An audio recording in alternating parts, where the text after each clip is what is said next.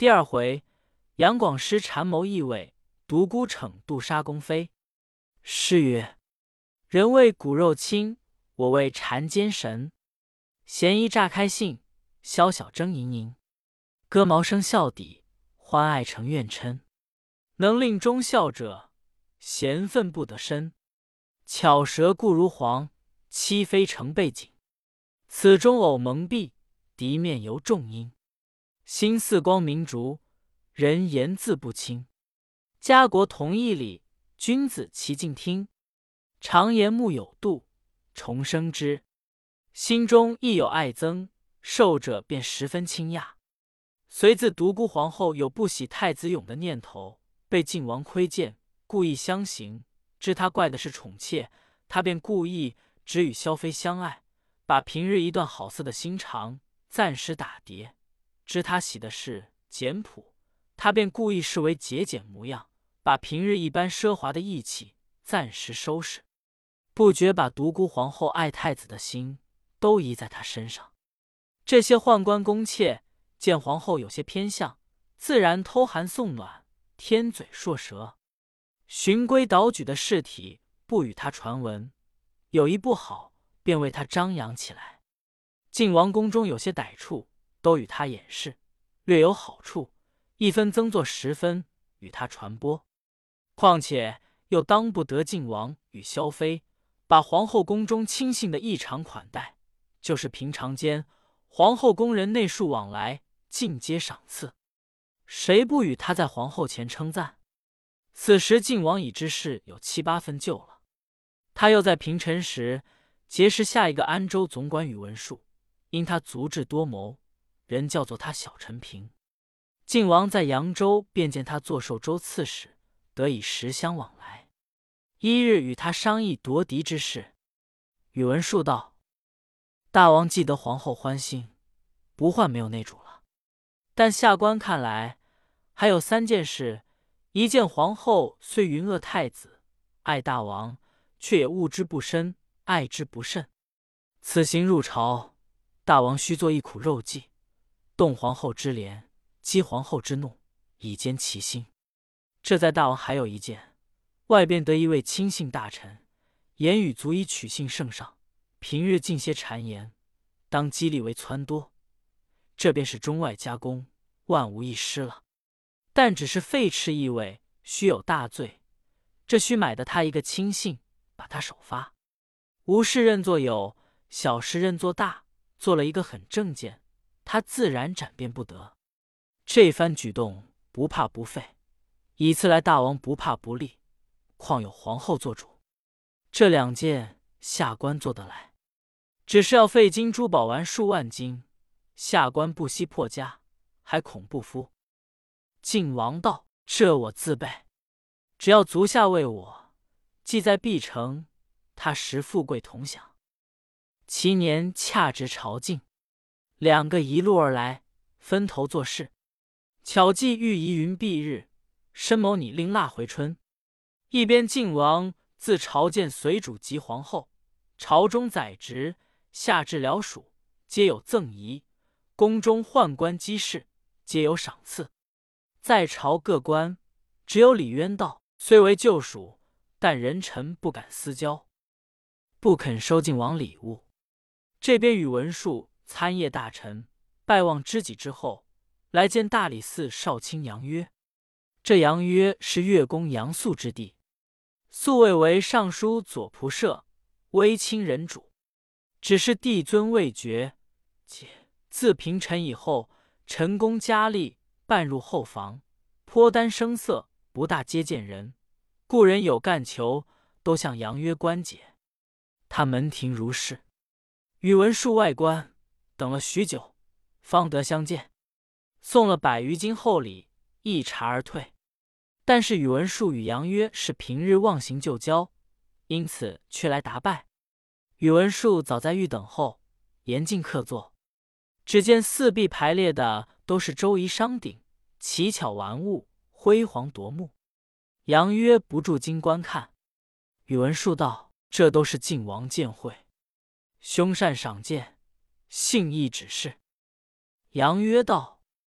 小弟家下金宝颇多，此类甚少，常从家兄宅中见来，觉兄所有更胜。见侧手牌有白玉齐平，碧玉棋子。杨曰道：“久不与兄交手矣，兄在此与何人手谈？”宇文述道：“是随行小妾。”杨曰道：“是扬州取来的了。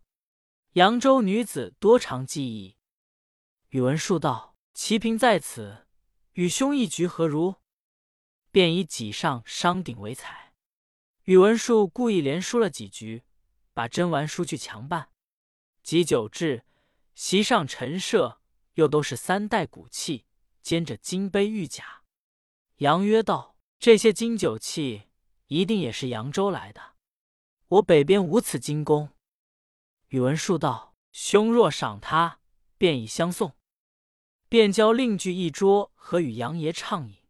这些玩器酒器都送到杨爷宅中，手下早已收台送去了。杨约还在三千让道：“这段不敢收，这是见财起意了，岂可无功实录？”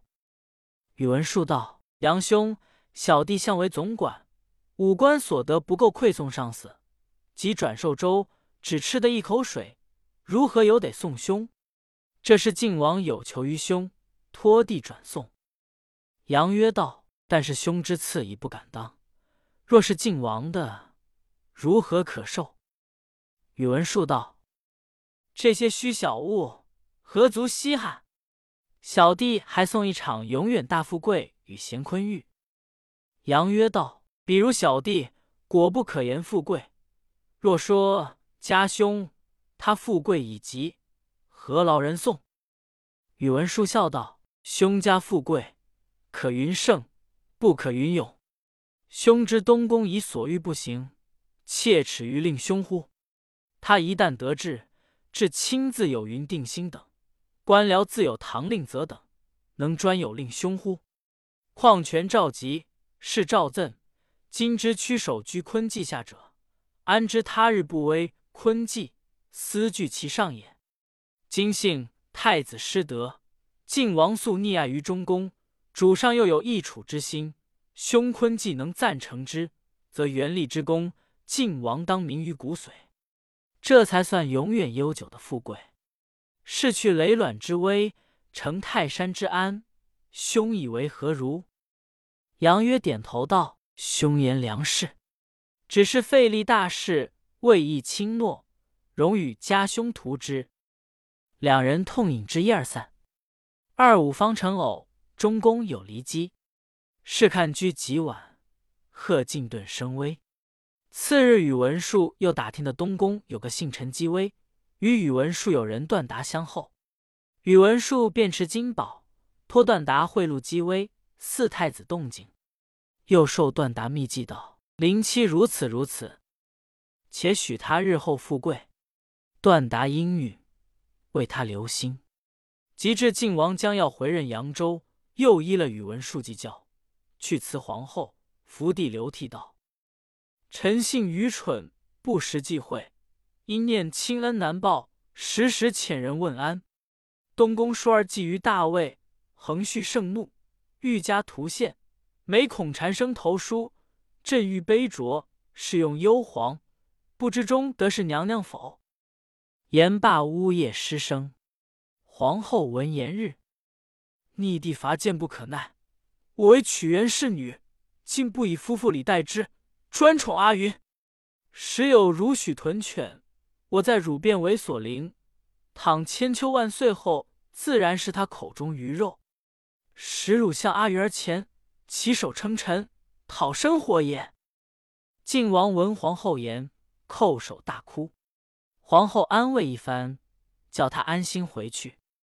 非密诏不可进京，不得亲过东宫。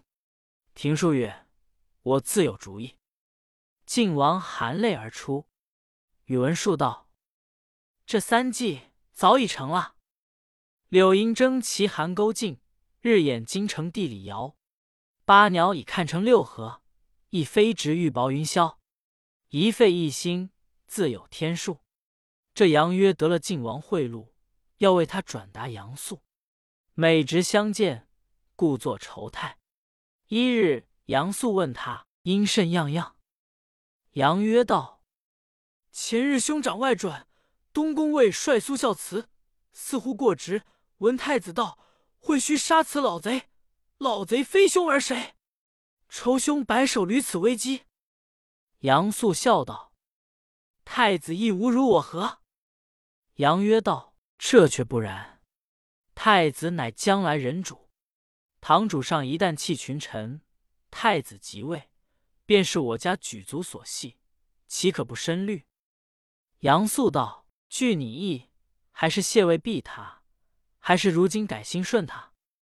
杨曰道：“必为失事，纵顺他也不能示愿，只有废的他，更立一人，不为免患。”还有大功。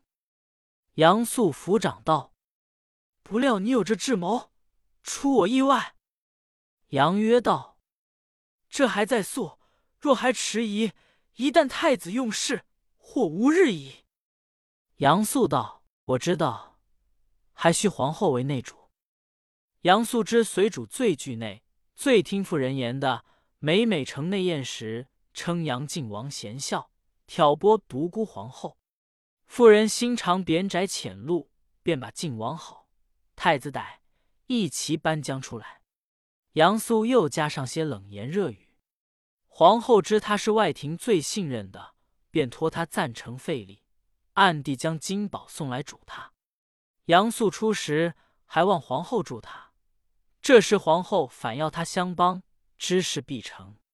于是不时在随主前搬斗是非，又日令宦官宫妾。承戏进谗，冷一句，热一句，说他不好的去处，正是积毁成山，三人成虎。到开皇二十年十月，随主御武德殿，宣召费勇为庶人。其子长宁王衍上书求素位，随主甚有怜悯之意，却又为杨素阻住。还有一个五原公园明直谏，一个文林郎杨孝正上书。随主听信，杨素俱遭刑戮。杨素却快自己的富贵可以长久。到了十一月，撺掇随主立晋王为太子，以宇文述为东宫左卫帅。晋王接着旨意，先具表奏谢，随则即同萧妃朝见，移居禁院，侍奉父母，十分孝敬。随主见他如此，也自欢喜，且按下不提。却说。独孤后的杏儿，天生成的奇度。宫中虽有这宫妃才女，花一团，锦一簇，随主只落得好看，那一个得能与她宠幸。不期一日，独孤后偶染些危急，在宫调理。随主因得了这一个空，带了小内侍，私自到各宫闲耍，在雀楼前步了一回，又到灵芳殿上立了半晌，见那些才人侍妇。婕妤妃嫔成行作对，虽都是锦装绣裹、玉印金围，然承恩不在貌，桃花嫌红，李花怪白，看过多时，并无一人当意。信着步儿走到仁寿宫来，也是天缘凑巧，只见一个少年宫女在那里卷珠帘，见了随主来，慌忙把钩放下，似垂柳般磕了一个头，立将起来。低了眼，斜傍着锦屏风站住。随主仔细一看，只见那宫女生的花容月貌，百媚千娇，正是笑春风三尺花，娇白雪一团玉。痴疑秋水为神，受任离云是骨。闭月冲作明当，青烟剪成罗湖。不须淡抹浓描，别是那家庄束。随主见了，不觉心窝里痒僵起来。问道：“你是几时进宫的？怎么再不见成影？”那宫女见随主问他，因跪下答道：“贱婢乃尉迟回的孙女，自投入宫，既蒙娘娘发在此处，不许擅自出入，故未曾承应皇爷。”随主笑道：“你且起来，今日娘娘不在，便擅自出入也不妨。”尉迟氏是个伶俐女子。见随主亲口调她，怎不招揽？便于眉目之间，故作许多动情娇态。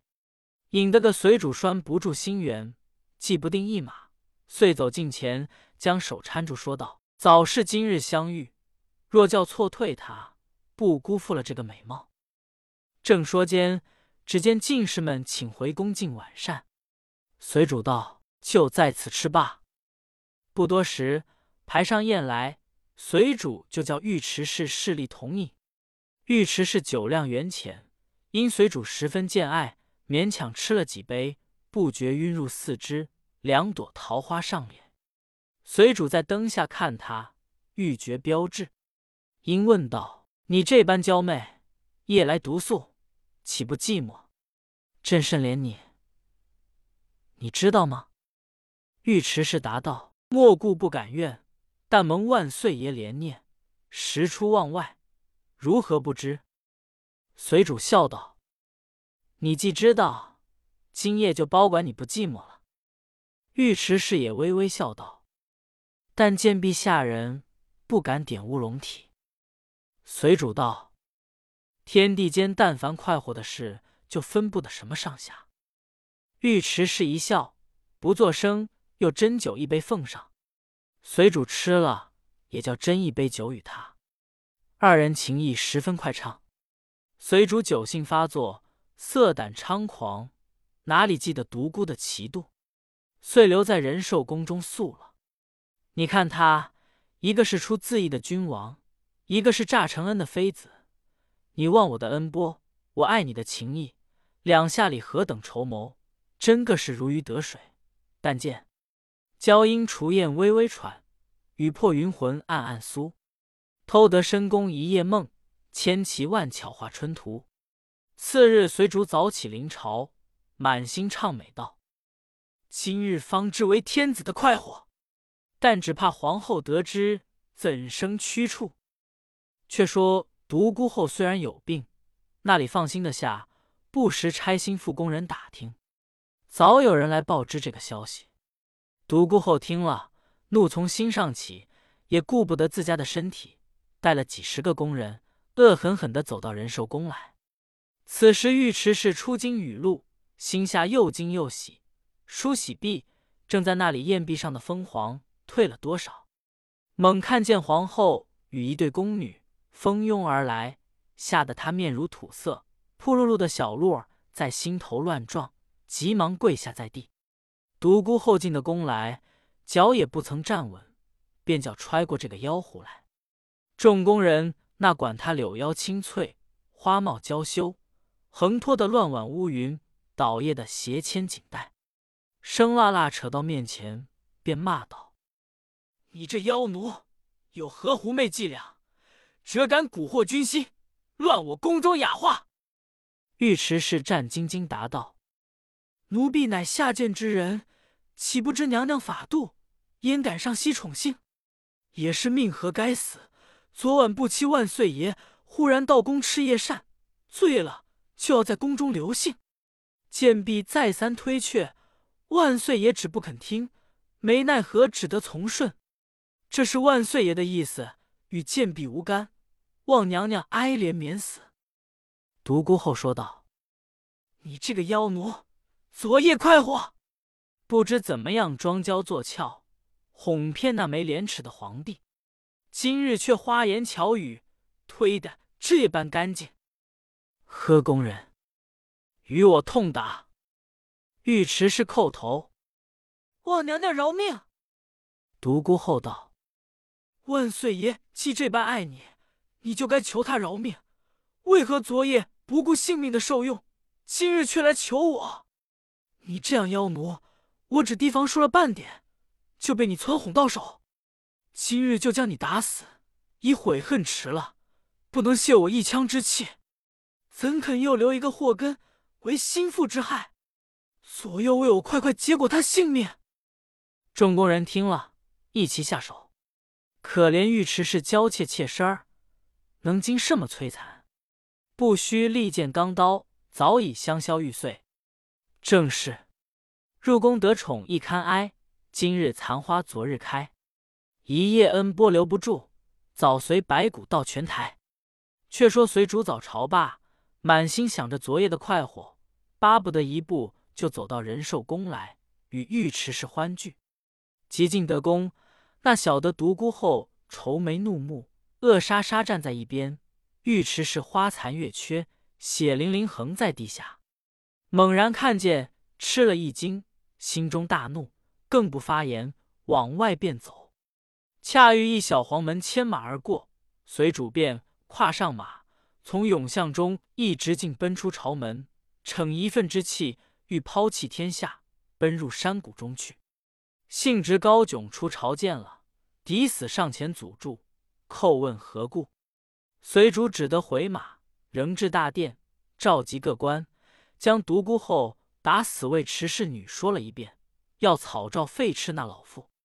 高炯奏道。陛下诧异，陛下焦心劳思，入虎穴，探龙珠，不知费了多少刀兵，方能统一天下，正宜励精图治，以遗子孙，岂可以一妇人而轻视天下乎？随主怒犹未息，囧等再三申劝，方使回宫。独孤后病中着恼，又因这一惊，病体愈加沉重，何言只见尉迟女为例。遂称惊贤之极，日甚一日，不数月而崩，免不得颁诏天下，命所司议定丧葬仪制，亦如礼。后人有诗专道独孤后之度云：“夫婴儿惜子其祸，以爱意处一地作。莫言身死度根亡，度已酿成天下祸。”随主自独孤死后，宫为寂寞，遂传旨于后宫嫔妃。才人中选择美丽者进狱，自有此旨，宫中人人忘幸，个个思恩。谁知三千宠幸，只在一身，如何选得许多？选遍六宫，仅仅选得两个，一个是陈氏，一个是蔡氏。陈氏乃陈宣帝的女儿，生得性格温柔，风姿窈窕，真个有沉鱼落雁之容，闭月羞花之貌。蔡氏乃丹阳人也，一样风流娇媚。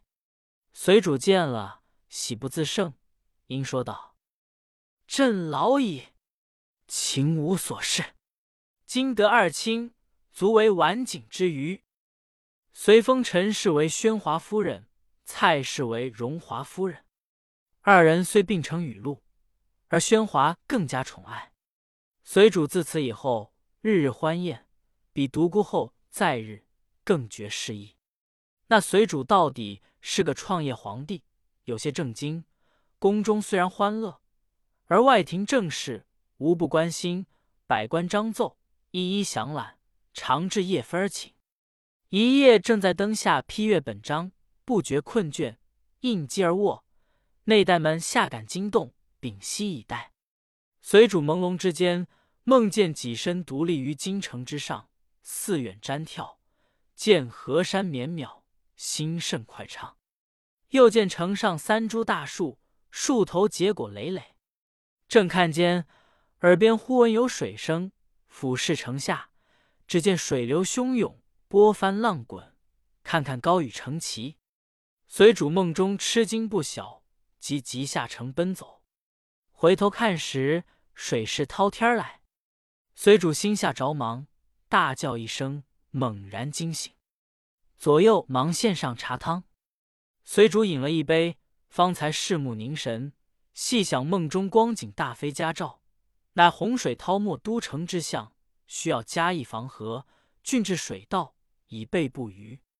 又想此处如何便有水灾，或者人姓名中有水旁之字的，将来为祸国家，亦未可知。须存心觉察驱除，方保无患。梦中景象废推求，已有疑无事可忧。天下滔滔皆祸水，行看大业复东流。随主本是个好茶小树，心多闲寂的。今得此梦，愈加猜疑了。究竟未知此梦主何吉凶？且听下回分解。